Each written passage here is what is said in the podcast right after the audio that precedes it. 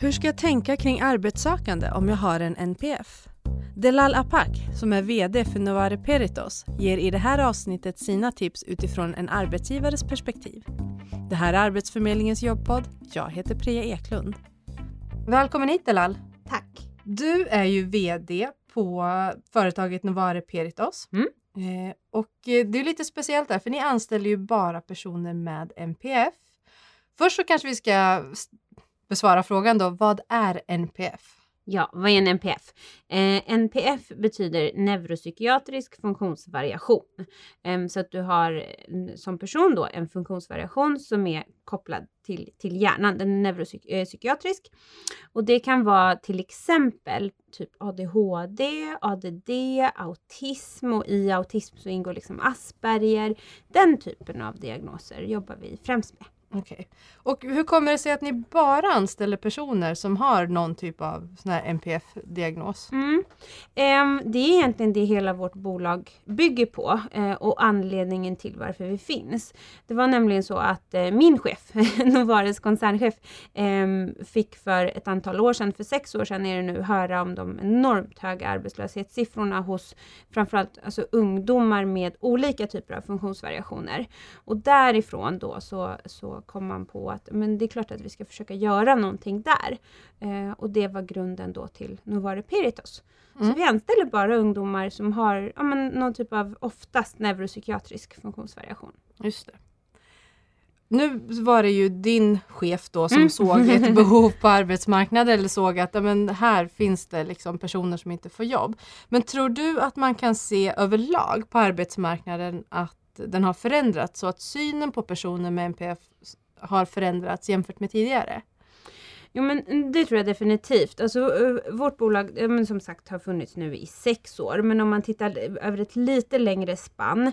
Ehm, så jag märker framförallt av väldigt mycket i samhället generellt. De senaste åren, om man säger de senaste två, tre åren, så har det börjat släppas mer tv-serier med personer, alltså huvudrollsinnehavare som har kanske någon NPF. Det pratas mer om det. Ehm, och man lyssnar lite så här på um, ungdomar idag så, så använder man um, olika begrepp som är kopplade till NPFer och det ses inte som något um, i sig jättemycket utanför ramen utan det finns en annan acceptans upplever jag idag för att människor är olika och kan ha olika typer av diagnoser. Mm. Och det tänker jag är lite kopplat också till med hur det ser ut i skolan. På Mm. min tid då hamnade man i obs-klass. Mm. Man var stökig och eh, lite så.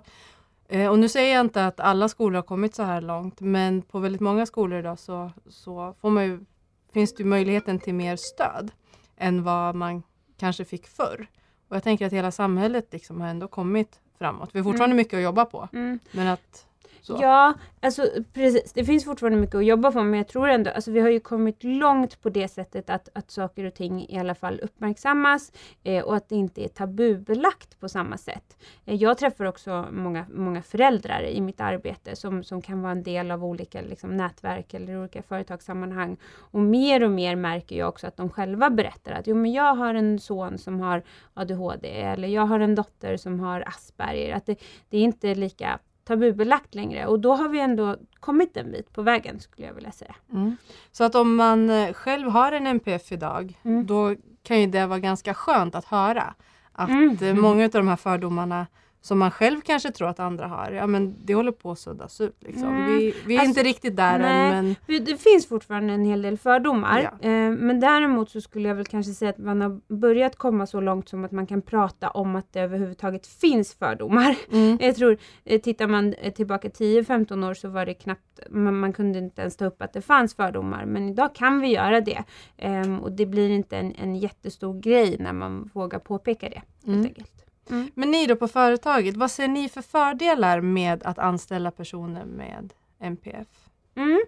Ehm, alltså framförallt så är det ju kopplat, alltså vi, vi, vi jobbar ju liksom så att ehm, vi, när vi anställer en person och när vi intervjuar dem inför en anställning så eh, är vi ganska medvetna om vad en eventuell diagnos kan innebära för, för svårigheter i en roll.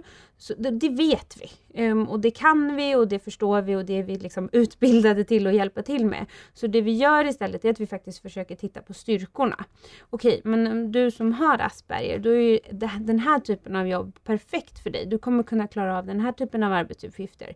Eller du som, men, som en person som har ADHD till exempel, då kanske den här typen av jobb kan vara jätteroligt för dig. Um, så att vi försöker liksom titta på, okej, okay, vad, vad, vad kan du lite bättre än alla andra? Uh, och jobba utifrån det. Mm. Och uh, nu är ju ni, ni är ju liksom ett, ja, men en arbetsgivare som bara anställer mm. personer med mm. det här.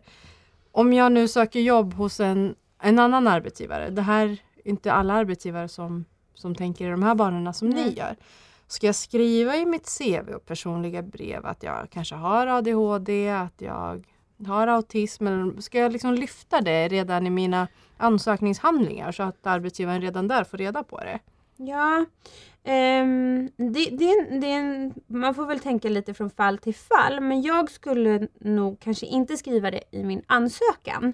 Um, för att där tittar, tittar du ju främst på, men ditt CV det handlar om dina um, alltså faktiska erfarenheter och vad du har för eventuell utbildning, vad du har för kunskaper. Så det är alltså inte relaterat till en eventuell diagnos. Uh, och sen i ditt personliga brev, då ska du ju prata om varför du liksom söker ett specifikt jobb och vad du har för kvalitet, som en slags utveckling på ett CV kan man säga.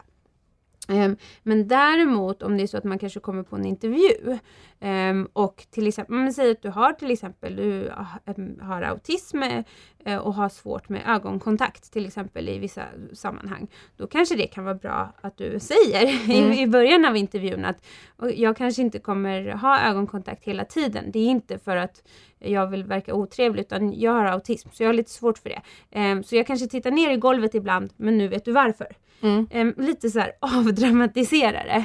Um, helt enkelt. Ja, för jag tänker att, att det är väl det som är rädslan hos många. Mm. Att om jag inte skriver i mitt CV personliga brev så kommer jag till intervjun och säger mm. något sånt här. Men då kanske det kan vara bra att, precis som du säger, att i början bara, men jag kommer inte titta i ögonen eller um, eller att, ja men man tänker så här att ja, men den här personen kanske har fördomar och så kan man kanske säga då att eh, mm. ja, jag har ju ADHD och du kanske undrar hur, hur det yttrar sig eller hur det påverkar mig. Och sen mm. så berättar man mm. och kanske lyfter då de här positiva sakerna. Mm. Det här, men jag kommer kanske behöva stöd i de här bitarna. Mm. Men ehm. precis, alltså var ganska öppen och tydlig utan att lägga för mycket vikt vid det heller. För det kan också vara så att den eventuella arbetsgivaren på andra sidan kanske redan har förstått det och inte alls bryr sig. Mm. så, så kan det också vara. Um, eller att man inte lägger så mycket vikt vid det. Men man, det kan vara värt att nämna om man känner att det... För det kan också göra att man själv slappnar av lite mer och kan fokusera på det faktiska i intervjun. Ja, och många arbetsgivare idag tror också att de tittar ju mycket på just det här med men vad kan du bidra med? Mm. Och det är det du ska mm. lyfta. Precis. Sen kommer du säkert få frågor kring vad har du för utvecklingsområden? Ja, men då skulle du kunna säga att men i och med att jag har det här, den här mm. diagnosen, då kan det vara lite svårt för mig att göra de här bitarna. Men det brukar lösa sig mm. genom att och sen så att man exemplifierar. Men som du säger, att avdramatisera och mm. kanske inte göra en eh, jätte, jättestor utläggning kring mm. det här är min diagnos. Eh, utan äg den lite grann. Ja, exakt. Um, för det är, också, det är en del av dig uh, och förmodligen någonting som också gör att du är bättre på vissa saker. Um. Mm. Och så tänker jag att det är även väldigt många eh, överlag. Mm. Att, eh, men att det blir lite speciellt kanske mm. i det här fallet. Så. Mm. Men hur ska jag tänka kring arbetsplats när jag söker jobb? Eh, för någonstans inom mig så kanske jag, jag kanske vet med mig vilken typ av arbetsplats jag behöver. Um, det kan också handla om att jag har ett drömjobb. Mm. Och jag verkligen, verkligen vill jobba. Men hur ska jag tänka kring de bitarna? För mm. där någonstans så, så kanske man fastnar. Mm. Eller liksom kanske blir besviken till och med. Ja, Alltså jag tror att har man någon slags dröm eller mål om ett jobb så tror jag det kommer förr eller senare. Ehm, men, men personligen så går jag liksom efter devisen att så här, okay, men det viktigaste är att jag jobbar ehm, och sen kommer det där drömjobbet förr eller senare och då brukar det faktiskt göra det. Men jag tror också att ehm, vet man med sig att man kanske har svårt för vissa miljöer och sådana saker, då är det klart att man bör ha det i åtanke. men med det sagt så jag tycker ändå att man alltid alltid ska försöka att söka jobbet man vill söka. Um, och sen därefter försöka ta något slags beslut. Ja, man vet ju inte heller man, man, jag själv kanske har fördomar kring en arbetsgivare. Precis. Att det kanske ser ut på det här sättet, nej men då är det kört för mig. Mm. Men sen när du väl är på intervjun och man kanske är att men jag, men jag har svårt för öppna kontorslandskap, mm. för det är distraherande på något sätt. Mm. Ja, men vi har, här har vi möjlighet till att sitta i enskilda rum och Alltså, man, får reda på, man kan ju ja. själv ta pulsen på arbetsgivaren för att se, passar du mig? Det är inte bara jag som ska passa för arbetsgivaren. Nej. Och speciellt många så här, större företag har ju idag öppna kontorslandskap och det är aktivitetsbaserade eh, om, om, man, om man jobbar på kontor. Eh, men däremot så är det också så att de här större bolagen har ju självklart också personer som tycker att det här är svårt. Så de brukar ju ha anpassningar. Um, så att det står att det är aktivitetsbaserat behöver inte nödvändigtvis betyda att det inte kommer funka. Mm, så man kan ställa frågan. Mm. Mm.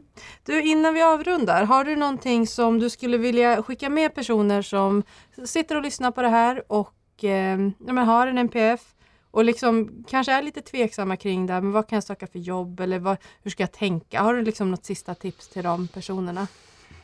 Ja, alltså försök att mm, Alltså din NPF är ju en del av dig, det är en del av den du är. Um, så att jag tror att försök att inte hänga upp dig på det allt för mycket. För att det, det, det får lösa sig på ett eller annat sätt. Och bara säga, ge dig ut och, och sök jobb. Och jag brukar tänka att, och, och, alltid rekommendera ungdomar som vi träffar att gå på intervjuer. Får du chans att gå på en intervju, gå på intervjun. Även om du inte får jobbet så har du övat på att gå på intervju, du har övat på att skriva personligt brev. Eh, alla de här sakerna är jättebra att alltid öva på. Ehm, och bara så här, ligga på och, och, söka och söka och söka. Och sen alltid, alltså får man räkna med att kanske söka några stycken innan det blir någonting. Mm. Mm. Tack så jättemycket Delal för dina tankar Tack. och för att du kom hit. Du har lyssnat på Arbetsförmedlingens jobbpodd med mig Priya Eklund och veckans gäst Delal Apak. Inspelningsansvarig var Mikael Johansson. Nästa vecka är jobbpodden tillbaka med ett nytt intressant avsnitt. Vi hörs då.